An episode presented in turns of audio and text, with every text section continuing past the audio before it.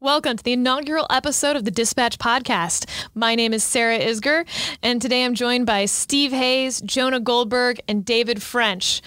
Up today, talk about the president's latest address on the Iran situation, as well as fallout. What's happening with the nuclear deal from this point?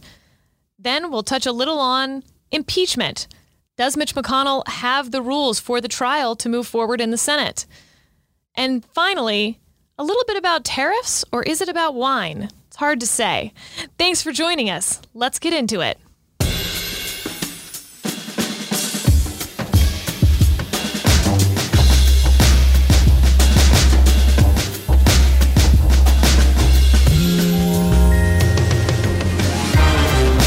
So, we just finished watching President Trump address the nation on Iran. Steve, I'm going to throw this directly to you. What was your initial reaction to the speech? What did you go in wanting to hear? Uh, any any things you were particularly pleased with or disappointed with? Yeah, I mean, I'd say overall, I thought it was, um, you know, pretty effective in part because he didn't take questions. So the stories coming out of this will be about what he said in his prepared remarks. The, the most striking thing by far, I think, was that before he began his real formal remarks, he opened by saying, Iran will not get nukes on my watch. Uh, Is that a promise he can make? well, it is. I mean, depending on what he wants to do, it is.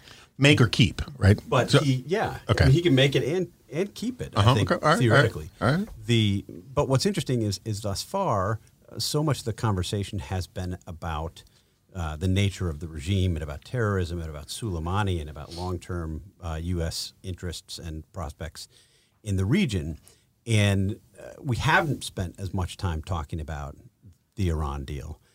I thought it was very interesting that he started that way, introduced it, and then came back to it about five minutes in and had a section about the Iran deal in which he talked not only about um, what Iran had been up to, but the effects of the Iran deal. He, he made claims, I think, some of which are not supportable, that these missiles, I mean, unless he has intelligence that he's going to share with the country, these missiles used in the attacks last night were funded directly by um, the Iran deal, money from the Iran deal. I mean, I think there's a huge problem um, with the kinds, with the ways that Iran used funds from the Iran deal, and something that John Kerry even anticipated and acknowledged would likely happen to fund terrorism, to fund these other things.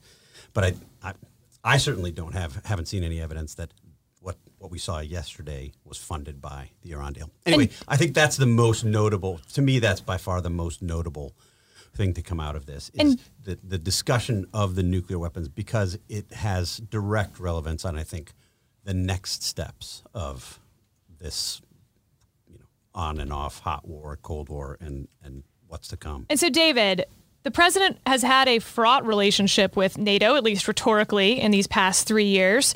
And yet, he does bring them into this speech today. What do you make of that?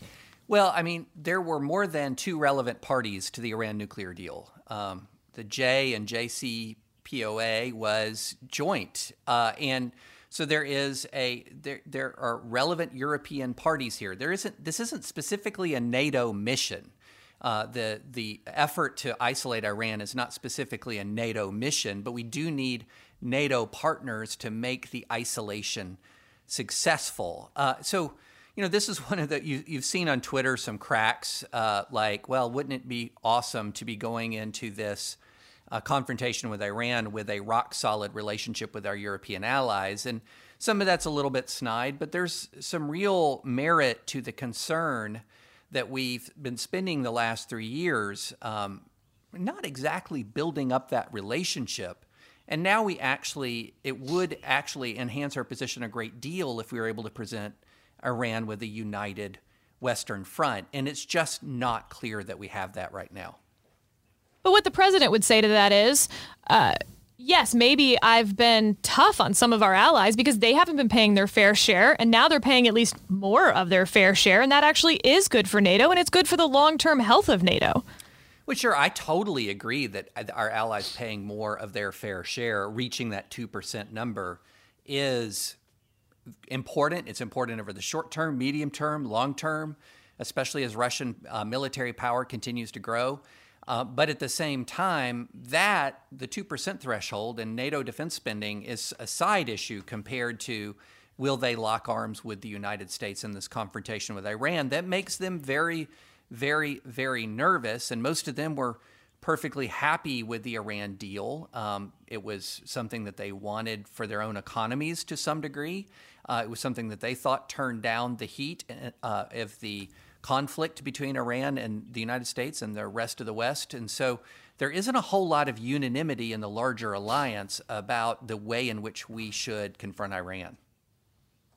Jonah, sanctions. Will this be effective moving forward? Have we basically just gone back to a pre Soleimani uh, Iran relationship as of today? Yeah, I don't think so. Um, first of all, uh, just to respond to a couple, couple things. Uh, and first of all, I, I, did think the nudity was tasteful and integral to the plot, but um, and I do think the smartest thing that he did was not, as Steve mentioned, was not take questions because often he'll have passable, defensible, sometimes even moderately good opening statements, and then he'll take ten questions and start talking about, you know, crazy things. You know, not quite Joe Biden get these squirrels off of me kind of stuff, but crazy things. And so. Um, to stay on message and only giving out that statement, I thought was a smart thing.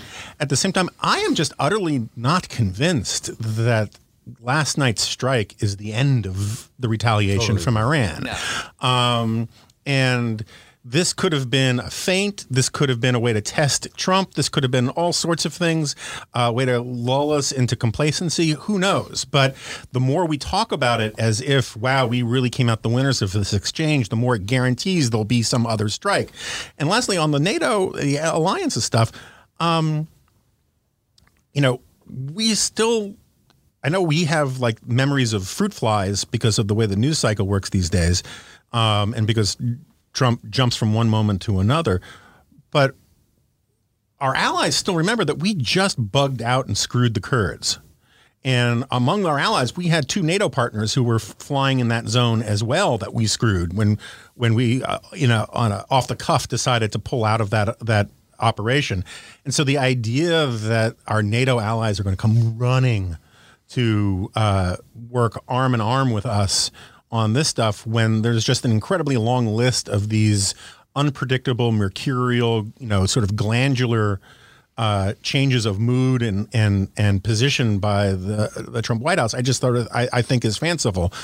So I'm still in a wait and see mode. Maybe we go back to a pre Suleimani mode, but I just I'm very I'm skeptical of it. Steve, you're nodding a lot. Yeah, there, there, there, may be reasons for as Steve does whenever I speak. Oh, all of us, Jonah. right. All of us there, there may be reasons, strategic reasons, for the president to want to portray himself as somebody who thinks that this has come to a conclusion, either short term or long term, to sort of to, to give a sense of of uh, security that this is somehow settled. But That's what he did I, after North Korea, right? He said, "Oh, we've prevented a war; it's all settled now. Question, Peace exactly, in our time." The question is whether this is, you know, Trump listening to the advice of advisors saying, "Hey, it's time to let's let's cool this all down a little bit," or whether this is Trump being sort of triumphalist as we know he likes to be. I mean, North Korea, he tweeted that that basically there was no threat anymore because he had had some conversations with right. Kim Jong Un. He did this after healthcare when Republicans in the House passed the sort of non-repeal repeal of Obamacare. He had a ceremony in the yeah. Rose Garden, yeah. gave speeches, and had a band, had a band, you know, and and said, in fact, this is the end of Obamacare. And of course, it turned out not to be the end of Obamacare. Here, he said, Iran appears to be standing down, and appears, I think, is doing a, a ton of work there. If Iran stops its hostilities toward the United States in a covert, asymmetric way, it'd be the first time in 40 years that that's happened. And I just think I, yeah. to, to Jonah's point there's very little reason to believe that that's what happened, and it's not consistent with the way that we've seen the regime operate over all these years. Well, some interesting reporting this morning. One, that our intelligence officials believe that Iran intentionally uh, did not use the missiles right. to create American casualties, that they intentionally missed the consulate, that they could have hit it and did not. Um, and second, the Ayatollah's speech, where it translated at least to me, uh, said this was a slap in the face, meaning that exactly to your point, Jonah, um, the more we downplay what they did, the more it undermines what the Ayatollah has said to his own people. Um, but it can sound almost like the Ayatollah also wants is in a wait and see mode. Yeah. David, you're you're nodding along. Yeah, so I think Steve hits a key point. We have to look at this in the context of a, the 40 plus year struggle. Uh, because I, this is this is just one phase in the 40 plus year struggle, and what we have seen from the past is that American responses will cause Iran to perhaps change a particular set of tactics. It will not cause Iran to back away from the larger struggle. So I'm thinking of, you know, let's go all the way back to the Reagan administration in 1988. We had this major surface naval confrontation with the Iranian Navy, culminating in Operation Praying Mantis, where substantial portion of the Iranian Navy was sunk. We then had this really tragic incidents with the USS Vincennes, uh, where we shot down, accidentally shot down an Iranian civilian airliner. And what ended up happening in the immediate aftermath of Praying Mantis and all of this was Iran began to back away from a particular tactic, and that was the targeting of neutral shipping in the Gulf. But the idea that Iran backed away from the underlying confrontation from the U.S. was answered pretty right. clearly with the Khobar Towers bombing that happened a few years later. So these guys play a long game. And I think what may happen is that we see Iran back away from a particular tactic, which is using proxy militias to, to fire missiles at U.S. or fire rockets at U.S. troops in Iraq. Maybe, maybe not.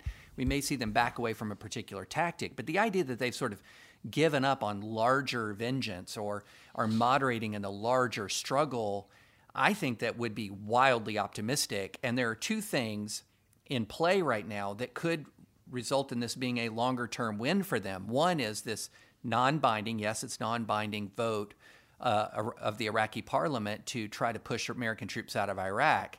If over the next few months Trump decides to leave Iraq, Iran would tra- trade 100 Soleimanis for America getting out of Iraq again.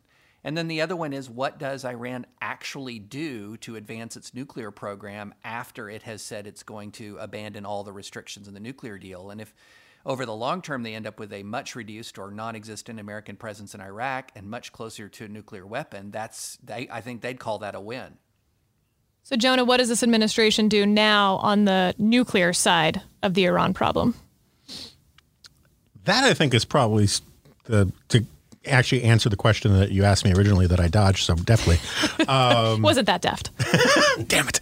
Um, that I think kind of goes back to pre Suleimani because there's just really not much to do. I mean, Iran. One of the things, one of the major takeaways from this is that Iran has now announced they're just fully out of the the, the nuclear deal, and um, so I don't. I, I, I think we're back to the um, the same problem that we had for the last 10 years with the Iran nuclear program. How do you stop them from doing something they're capable of doing and then they have the willpower to do?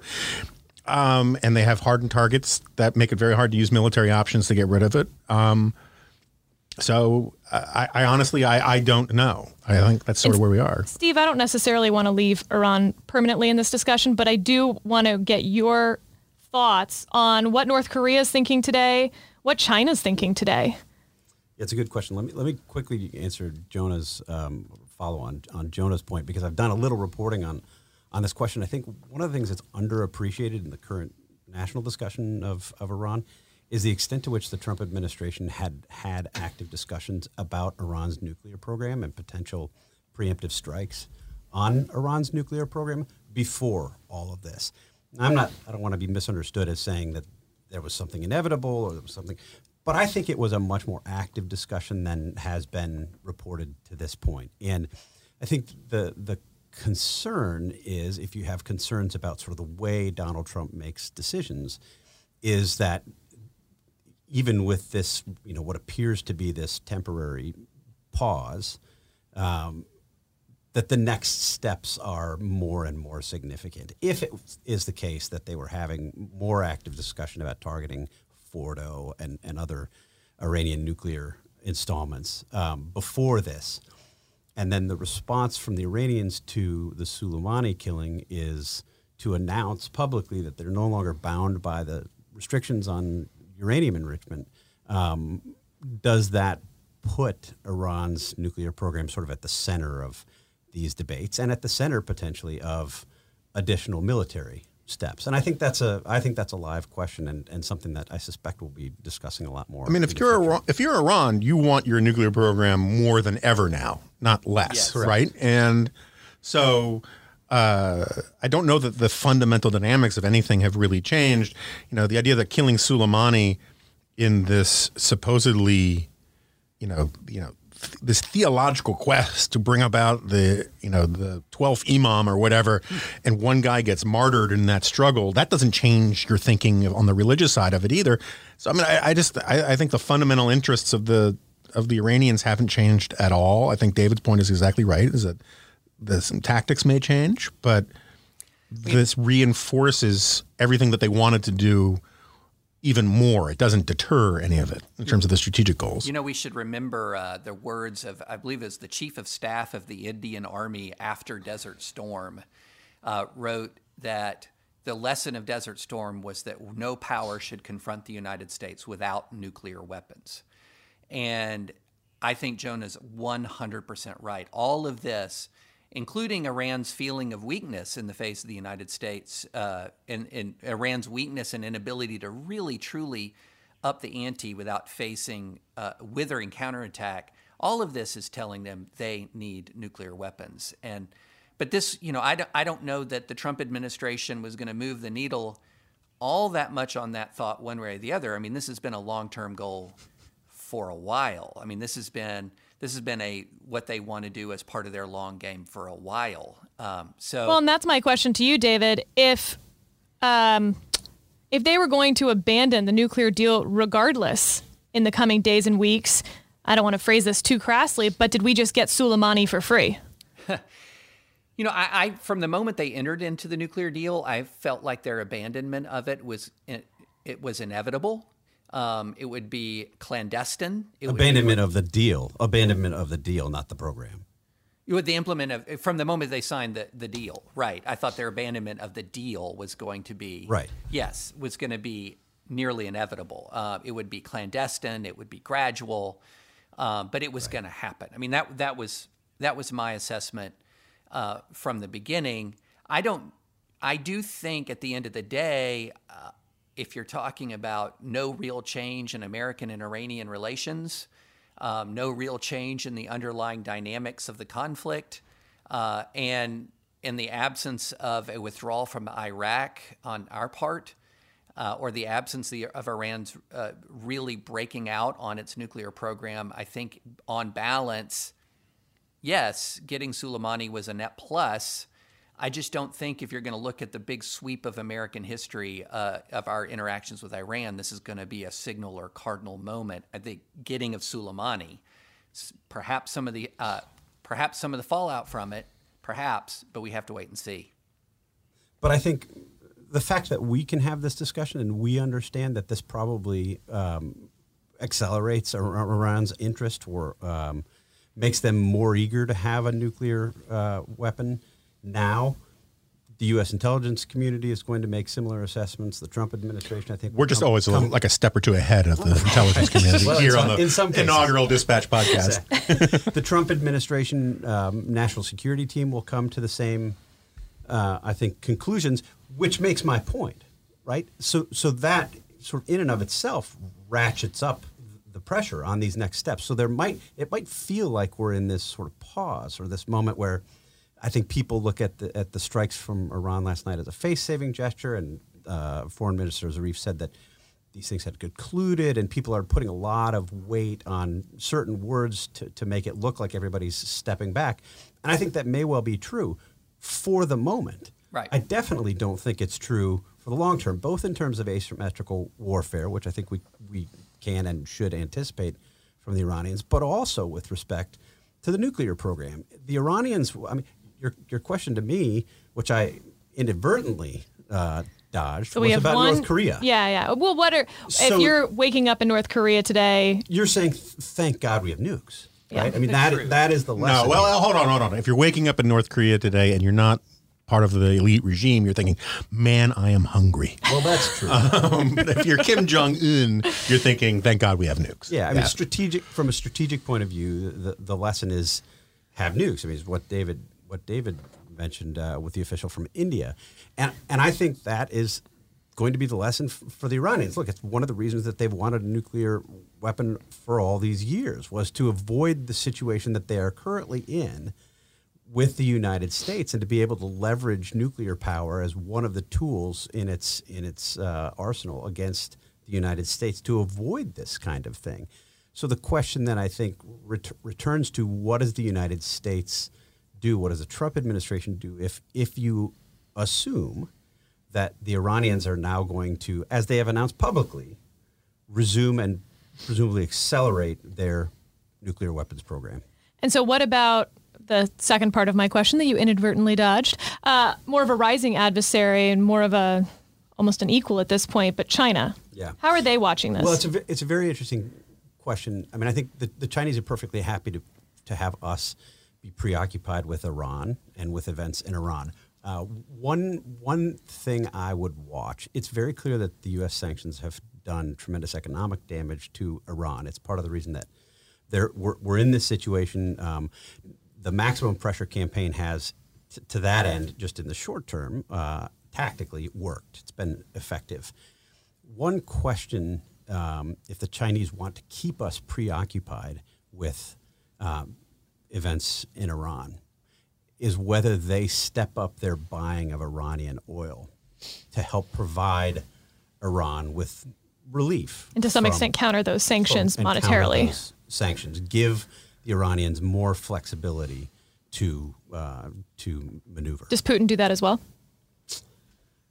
I don't know. I would I would look at China first before Putin. I, think- I mean, Putin has Putin's not going to buy all. regions, and he's Putin's not, going to buy a lot of buy a lot. oil, though. Right? Not oil, but Yeah. but some other version of uh, carpets, caviar, pistachios. All right, Jonah. Jonah Jonah's in a feisty mood. So Yeah. I want to get Jonah's take on the 2020 Democrats' reaction to Biden, some some more uh, to Iran, some of the more domestic reactions to what has gone on the last few days. Joe Biden had a tweet.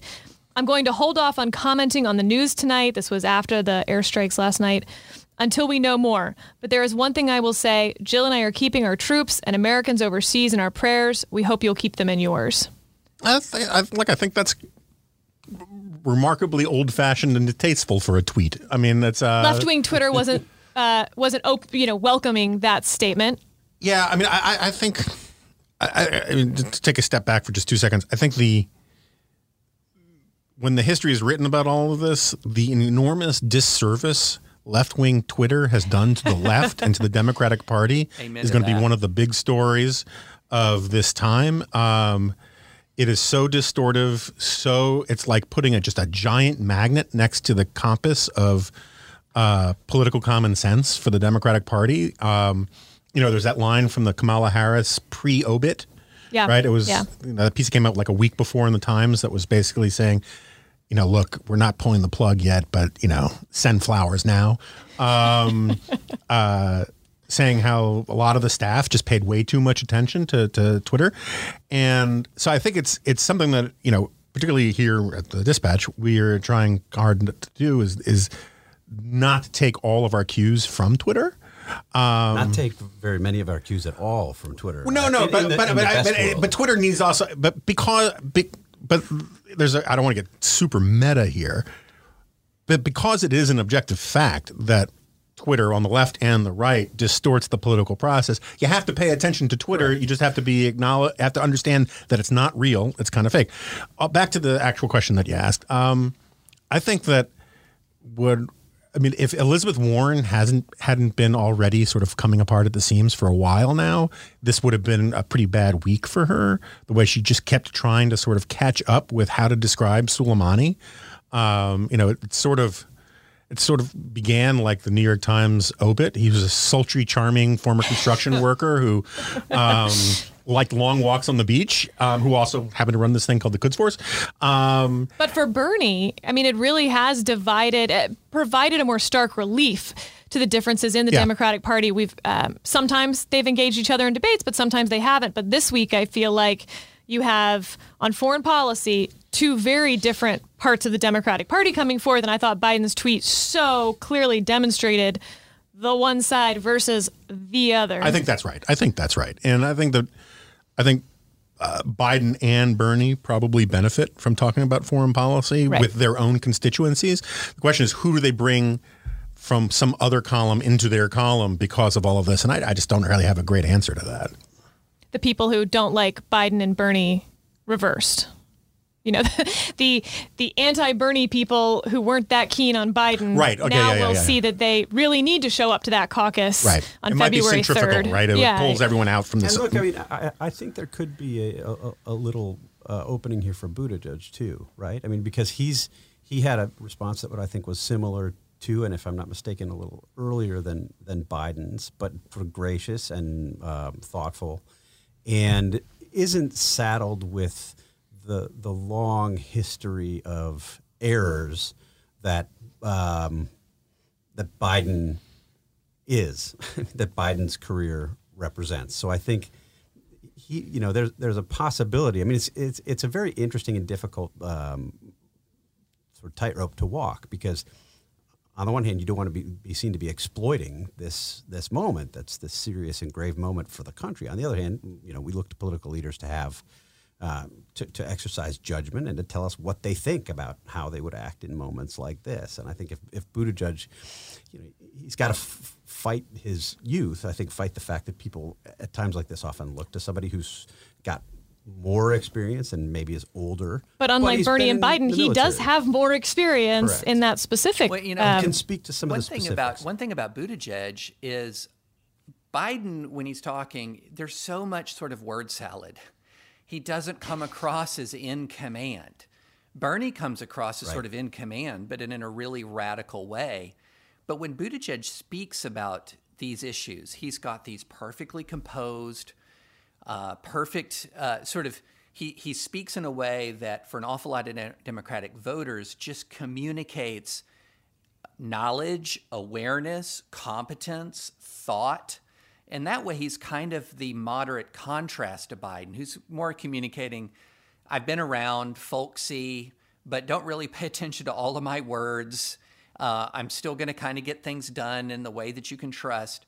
But he, he sort of scratches that itch in the Democratic primary of the young guy who knows what is up, the young guy who can inspire, the young guy who's hyper competent, the young guy who is uh, able to uh, communicate ideas, to articulate ideas. I was talking to somebody uh, not long ago who's in the national security establishment, and they said something very interesting. They said Buttigieg, am- alone among the leading Democratic contenders, is the kind of person that you would like to brief because it seems like he would absorb the information and respond to the information. And I thought that was an interesting comment. Well, a, a topic for another time of what Buttigieg has to do in Iowa in order to even survive uh, past that. But uh, American voters have not voted on foreign policy in a long time, Jonah. Uh, it has not been their number one issue. It hasn't been their number two issue. Uh, maybe 2008 is the last time that foreign policy really ranked um, as a most important top issue for voters. Uh, polling out today said that uh, Republicans overwhelmingly support killing Soleimani, and they overwhelmingly don't want a conflict. Um, despite what we've just said about the Democrats coming out and saying some things on Iran, uh, we were also looking at questions from town halls in Iowa, New Hampshire, and some of these early states that they were campaigning in, and very few, if any, of the questions at the candidates' town halls were on foreign policy, let alone Iran. Will this put it more in the forefront going into 2020, or will we see a repeat of 2012, 2016, where eh, they talk about it because they have to, but no one is showing up to vote or not to vote because of it? Yeah, I, I think. I, I, think that if Iran has the strategic patience to sort of make everyone think that this strike was the strike, and there's not going to be any the retaliation, and there's not going to be anything else for a while, then it probably goes into the back burner. Um, uh, at the same time, you know, I agree with you that voters in a general election haven't really voted on foreign policy in a while. I'm not even sure that they did in 2008 not because the Iraq War didn't leave a bad taste in people's mouth, but because the financial crisis sort of crowded out everything else yep. right before. 2004, they definitely voted on foreign policy because the Iraq War was just Both starting. in the primaries and, and, yeah. and the general. I mean, it may have boosted John Kerry, who was sort of an also ran in December right. of 2003, and then, you know, did well in, in Iowa, maybe in part because of his foreign policy experience. Yeah, I, I, think the reason why Democrats voted for John Kerry was because they thought other people would vote for John Kerry. You know, all the exit polling showed that, or all the polling in early 2004, not to get too deep in a rabbit hole, showed that his polling went down whenever he showed up in the state and went up after he left. Um, and when people asked people why they were voting for for Kerry, they said, "Well, I don't really like him that much, but I think he'll do well in the general election." So it was a foreign policy thing, but because they thought that he would be appealing to sort of centrist voters um, because he had very important hair. And uh, but that said, uh, the primaries in 2008 was definitely on foreign policy in the Democratic Party, and you could see how if the drama gets built up, it could be very good. In fact, I think for Buttigieg because the the qualities that that that David was talking about are that is his most striking similarity to Obama. You know, there was that whole no drama Obama thing. Buttigieg, I think he's wrong on a whole bunch of ideological and you know policy questions and all of that kind of stuff. And I think he's got real cultural problems in terms of actually winning in a general election but he has that unflappable demeanor that I think in a in if there if it does seem like the world's on fire would be very reassuring. Um, if Biden could fake that for a little while, rather than seeming like his orderlies lost track of him and he wandered out into the snow, um, uh, he could reassure people a lot too. But uh, he just he doesn't seem to have that ability.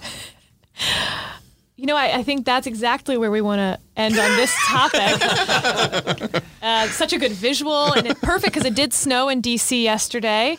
The snow is sticking on the ground a little. And David, that brings me to the rules of impeachment, which sounds like, um, I don't know, like a young adult novel. Or an industrial rock band or something like that, right? uh, so last night, just before you know, the missiles in Iran started being reported, we had some skirmishes on the Hill where it looked like there had been an agreement on the rules for the Senate trial.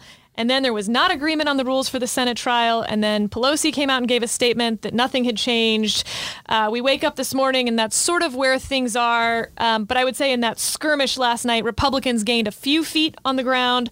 McConnell got out there um, that he has all the votes he needs. And I want to just read you this from Politico about the rules package. Under the tentative rules package, which is the same as those used in President Clinton's 1999 Senate trial, the House will be allowed to present its case against Trump, and then the president's defense team can respond.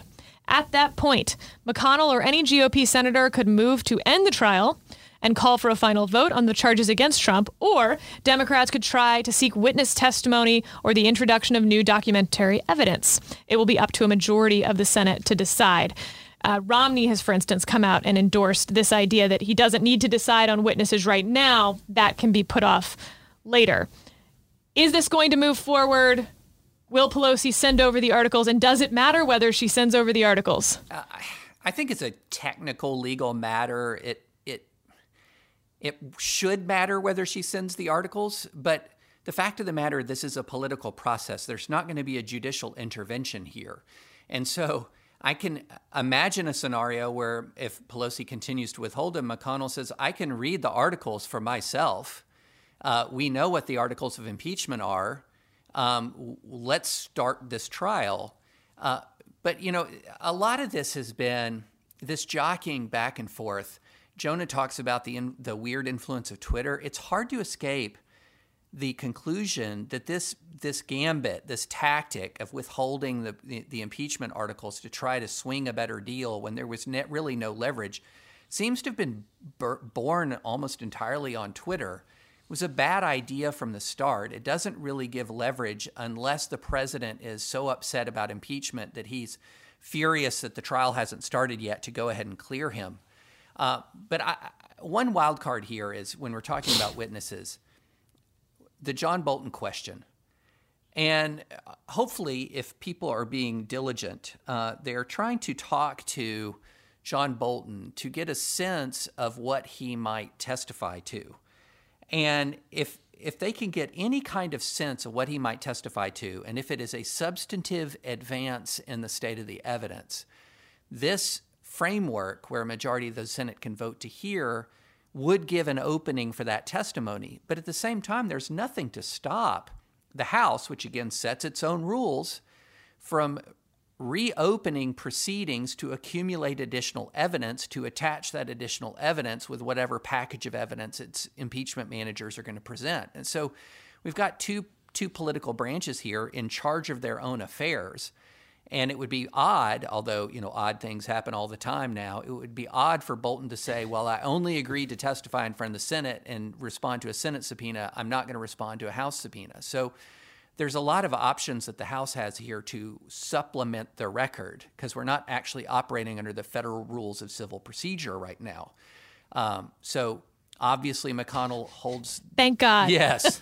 Although it would introduce a level of rationality and it would put, you know, it would make your and I commentary a little bit more valuable, maybe.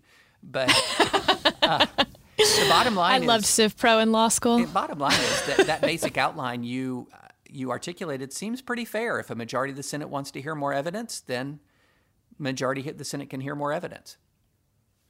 Steve, I don't know that I agree that it has been a clear mistake for Pelosi to withhold the articles of Yeah, I'm not sure impeachment. either. Yeah. I, I, I mean, I just don't see the downside at this point. And to a certain extent, it has resulted in additional pressure on Republicans and Mitch McConnell to allow witnesses. Now, it may not succeed. They may not end up doing that. But I'm not sure I've seen a cost. no, I don't think there's been a cost. And I thought there could have been at the very beginning. Yeah. But somehow, and I again I've said this, but I think Nancy Pelosi is underestimated as a political strategist. Um, she has not borne the sort of ridicule that I thought there could be from this plan. And if there's been so with no cost, all she needs is any net benefit, and it's right. worth I mean, it. look, I, I, th- I think she she risked looking um, hypocritical, and she risked looking hypocritical because she was being hypocritical by saying again and again and again, "This is somber. We have to do this in a professional way. This we, we have to take this seriously." And then at the end, sort And move saying- quickly. Yeah, yeah, and move quickly uh, through through the process. And then at the end, saying, "Yeah, I'm not so sure. I'm going to do this." Uh, do this thing that you know isn't what anybody expected and will slow the process down. So she's i think she's guilty of that and and to the extent that that's a downside you could see that having some costs if it's seen as democrats not looking terribly serious about this. But i would argue that if you look at the process in the house that preceded that democrats already didn't look very serious about the way that they were conducting these things. And to an audience of whom I, this is something you know I, I teach college students and it's something that i try to emphasize to them nancy pelosi's audience is not steve hayes right um, and so Big you if true. so you have uh, you know trump and mcconnell speaking to a entirely different like the venn diagrams don't overlap and Right. so it's okay if the two strategies don't overlap But I think it has it has had the effect of putting Republicans in what I think ought to be a difficult position. They seem perfectly capable of, of not acting like it's a difficult position, of saying, no, we want to proceed with less information. so you have John Bolton now saying, I'd be happy to testify. You know, I'm happy to, to share with you what I know. We've heard from him and his uh, lawyers before that he has a lot. To, to tell that he does have, and, w- and from the other witness testimony, it's very clear that he was. The president the disagrees. this. The president said yesterday John Bolton knows nothing, which of course made me think "Hmm, John Bolton really must know something. Uh, Well, so, also, so you'd like to have John Bolton. I would like to hear from John Bolton. I think Republicans look petty and partisan if they're out there making the argument that they don't want to hear from John Bolton just because the House didn't hear from John Bolton. Well- if he's got relevant things to say, we should hear what he has to say. Rubio's position is, is that, as tragic as it may be, they have no choice but to only take what the House gives them, and they cannot try to get more information, which is what political scientists call garbage. Um, but uh, remember that time magazine cover jonah with marco rubio on on the front those were simpler times. Simpler times. But, but Blumenthal has come out and said that he now believes that Pelosi should transmit the articles of impeachment at this point. It's time to go, et cetera. If anything, this has actually just put, I think, Collins, Murkowski, and Romney in the only difficult position. The other Republican votes, to Steve's point, are doing just fine.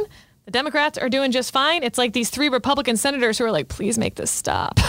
Well, say just just to back up on one thing, because this is one of the things that uh, often drives me crazy, is Trump's defense on this specific point about Bolton, which which Steve brought up, is that Bolton doesn't know anything, and I think you're right. That's that's like a mother of all tells that he knows a lot. But if the defense were true, that would be very, very bad because he was the national security advisor. and the idea that he was completely out of the loop and knew nothing about any of this stuff and what was really going on is not a sign that he was running the railroad too well. Yeah, well, and we know from the testimony that Trump had said everything has to flow through Rudy Giuliani, and Bolton was very skeptical of the of what Giuliani was doing. Yeah, I so mean, it may be the case that he he doesn't know as much as he ought to have, known, but he surely knows enough to share with us things that would be relevant and enhance our knowledge of the overall um, But- scheme. but do you assume that Bolton's testimony would be negative for the president? I'm not sure I do. No, I, I mean, so if I mean, now we're we're off into speculation, and I'll I will label this as speculation rather than reporting, so nobody's uh, makes the mistake that it's reporting. If I had to guess what Bolton would do if he's allowed to testify, I would think it would look a lot like what Tim Morrison did, which was stick strictly to the facts of what happened. Morrison was a, a fact witness. He provided a lot of detail about what happened, and then he offered his opinion. And his opinion was, I didn't see the president do anything illegal and you it, it allowed people on both sides to seize on what they wanted to seize on. So the Democrats looked at Morrison's testimony and said, "Wow, look at all of these. He's corroborating person X. He's corroborating person Y. He's added new information here. This." Adds to the cumulative weight of evidence that is an indictment on Donald Trump and what happened here. And you had Republicans saying, Tim Morrison said he didn't see the president do anything illegal. Why do we care about any of the other stuff? That's what really matters. That's what this is all about. He didn't see anything that was improper. He didn't see anything that was illegal. I, I- think that's the way. If I had to bet my mortgage, I would probably bet that way. But I, a couple other variables are important. One is Bolton's pissed off, right? He does not like how he was treated by the president. Um, Bolton is a, and he's a former colleague of mine at AEI. I'm friendly with them. Caveat, caveat, caveat. caveat, caveat, caveat. But he is, you know, he's the kind of guy who swims moats with a te- with a knife in his teeth, right? I mean, he's, he's there's a certain amount With of with the mustache, then the knife. It's like a whole. It's like a sandwich. there's a certain amount of Sicilian vendetta stuff going on. He wants payback. And third of all, he's also a really good lawyer. I mean, that's what he really is. Is he's a serious lawyer, and and he took notes. Yes. He wrote stuff down. He memorialized things. He is not going to perjure himself. He's not going to lie.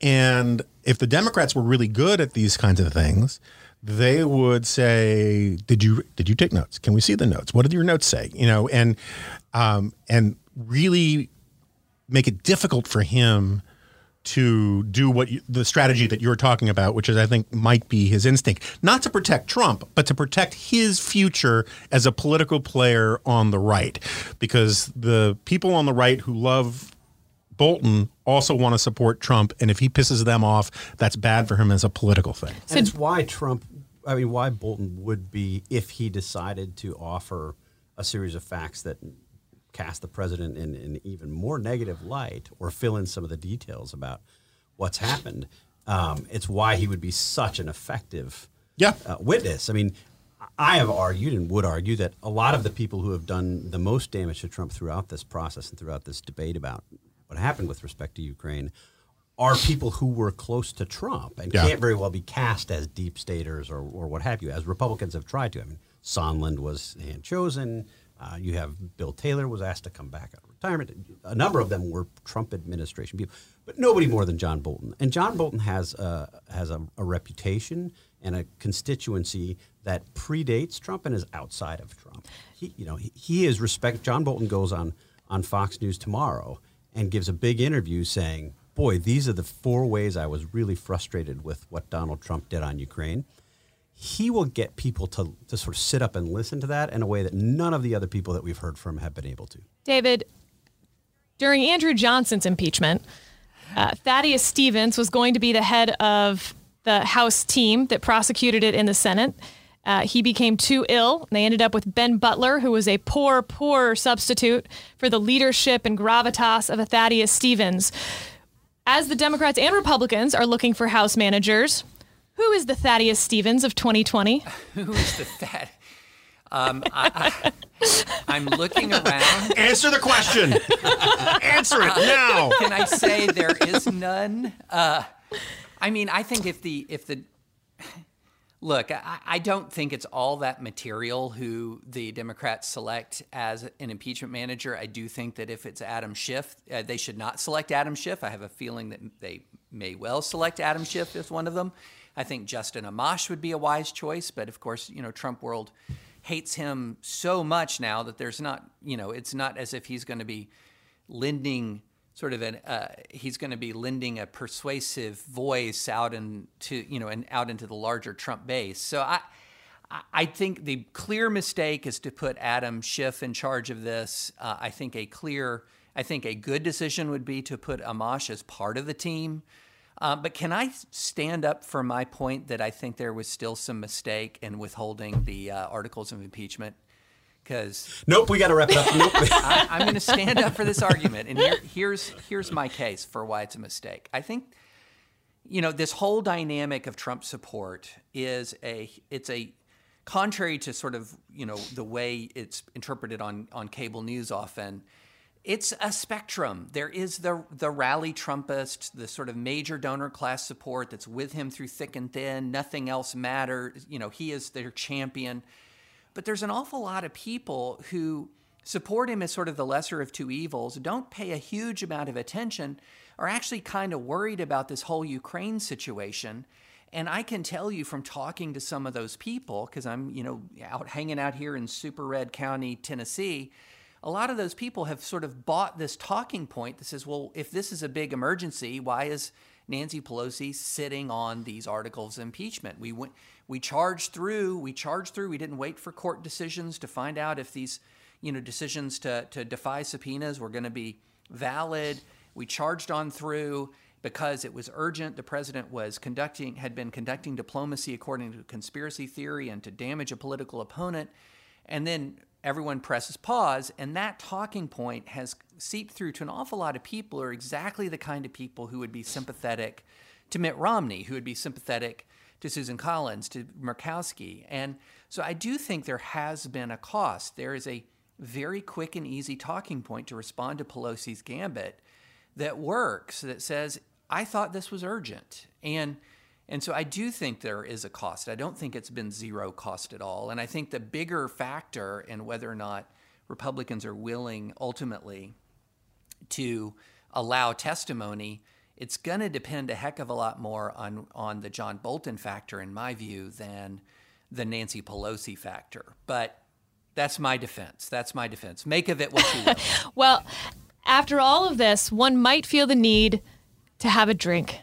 And that brings us to our last mostly well it's not frivolous to a lot of people actually. It's gonna it, it'll feel a little frivolous to us perhaps.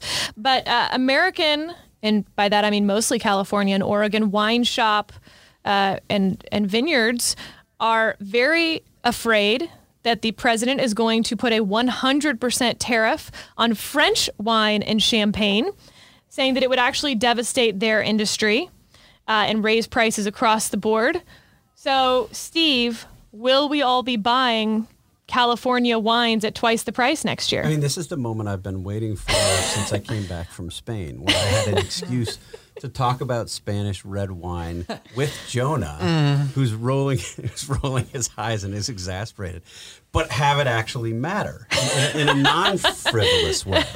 Um, I got I got an email uh, about a month ago from uh, a guy who owns a, a wine shop in downtown Madrid saying, as hey, one does. You know?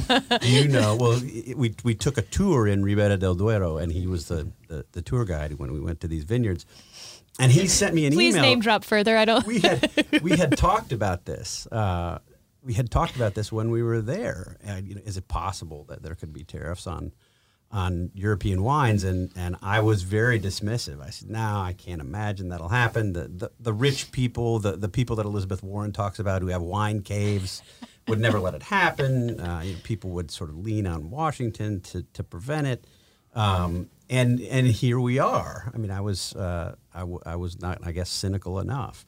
Um, it could have pretty significant uh, and and devastating effects on the U.S. wine industry, um, from importers to processors to distributors, and uh, you could see, I think, an overall price spike uh, for people who want to consume wine. Now, there are many other tariffs that I think are doing much more significant and um, important damage in a sort of national sense. Um, whether you're talking Gee, you about think? steel and aluminum tariffs or what have you.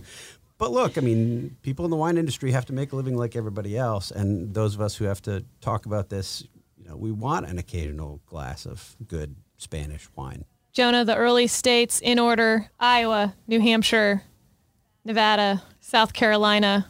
Does any voter care about about the wine tariffs, but perhaps to your point that it raises larger questions on the trade policy?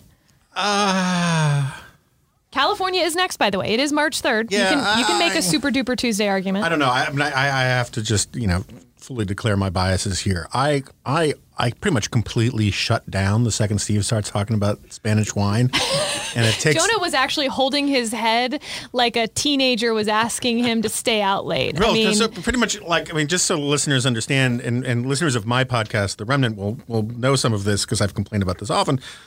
In the now year, you know, the, the, the close to a year that we spent sort of building this thing up, you know, half of it Steve was still in Spain, and he he was like, what was, what was the movie with the little kid saying, "I want my two dollars"? Um, there's a little stalker kid. I want my two dollars. Oh, uh, Yeah, the newspaper delivery. yeah, we're going to get uh, uh, John Cusack is in it. We're going to get inundated. That's the only thing people are going to have a takeaway from this Yeah. podcast is people chastising me for not being able to remember the name movie. in fairness, they tuned out as soon as he started talking about his as Spanish one wine. does. Yeah. So anyway, I like. Not I, true. I, I, I honestly, Have a I don't Spanish know. wine podcast. It takes- standalone bonus for subscribers. Remember that scene in Apollo 13 where they have to like figure out the sequence to get the the, The air lunar thing filtration, yeah. Uh, no, the, the the fuses so they don't blow out the fuse. they have Oh, to yeah. do all that kind of Yeah. stuff. Like it takes me a good 15 minutes to restart my system after I shut it down when I listen to them talk about Spanish wine. I do more Jurassic Park for that, where they send Samuel L. Jackson to flip the breakers, and Oh, then yeah, she yeah. goes to find him, and it's just the arm. It's just the arm. Yeah. Um, um, so I, I, I certainly think a deft politician could. Remember, there was that there was that moment in 2008 where Obama had this line where he says. Where he shot back at like I think the filling up your tires thing or something like that and said it's like these people think we're all stupid um, because I, I think you could do a kind of uh, stop playing on a you know, stop trying to make this a class card thing. This is an ag- the agriculture sector. Iowa understands fully well that protectionism is killing them um, in the agricultural sector. That this is all a bad idea. It would give you an opportunity to pivot to the fact that Republicans are hypocrites for complaining about socialism and corporatism and the auto bailouts, while at the same time we've given now more direct subsidies, cash payments to farmers than we gave to the auto industry.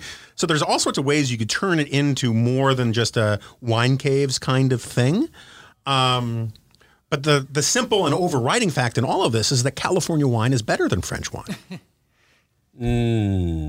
Strong object. And Spanish and Spanish wine's better than both, and, and a better value. I, I, no, no, no, no, no, can't hear you. On the 2016 campaign, Carly Fiorina's favorite thing to do was if we could find a bottle of Rombauer Chardonnay, which is a California good, wine. And I think the proudest I ever made her. It was not getting into the CNN debate. It was not uh, really anything else except that in North Dakota, I found a bottle of Rombauer Chardonnay in Fargo.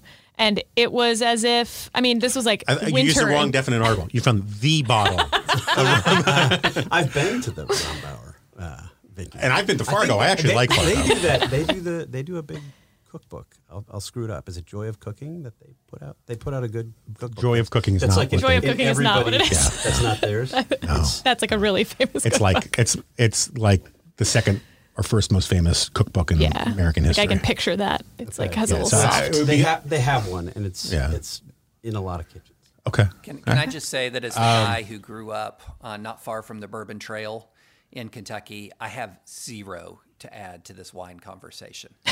yeah, no, as I, I do too. I mean, I'm a I'm a brown liquor guy. So This is not a wine conversation; it's a tariff. Oh, sorry. conversation. I, I'm Is sorry. it? I- Was it? Just to be clear. Uh, when we do the, when we do the the the uh, postmortem on this inaugural episode of our flagship podcast, David and I are going to press hard for more pop culture as the wrap up question rather than tariffs on wine. Well, y'all should have emailed me last night. One fair. person emailed So- me. somebody and that, did. Yeah, somebody Yeah. did. Somebody And got. Just so you know, I'm not the one who found this story. Good story. And on oh, so that, this is Steve's fault. yes, it's a good story. Oh, I'm sorry. It's I was being all diplomatic because I thought this was your fault. No. no. Okay, this is a terrible wrap up question. That's a great wrap-up question. In fact, Awful. I should have. If I liked you more, I would have brought in a bottle of Pintia to oh share Oh my with God, you. he's You would even have pronouncing- appreciated Keeps it. Um, going. It keeps- Okay, This is the okay. problem that Jonah has This with is this. Flatly terrible. And we're done. Thank you so much for listening to the Dispatch podcast. I'm Sarah Isgur. This has been Jonah Hayes. Whoops. Jonah Goldberg, Steve Hayes, and David French. We hope you'll rate us on iTunes, and we look forward to talking to you again next week.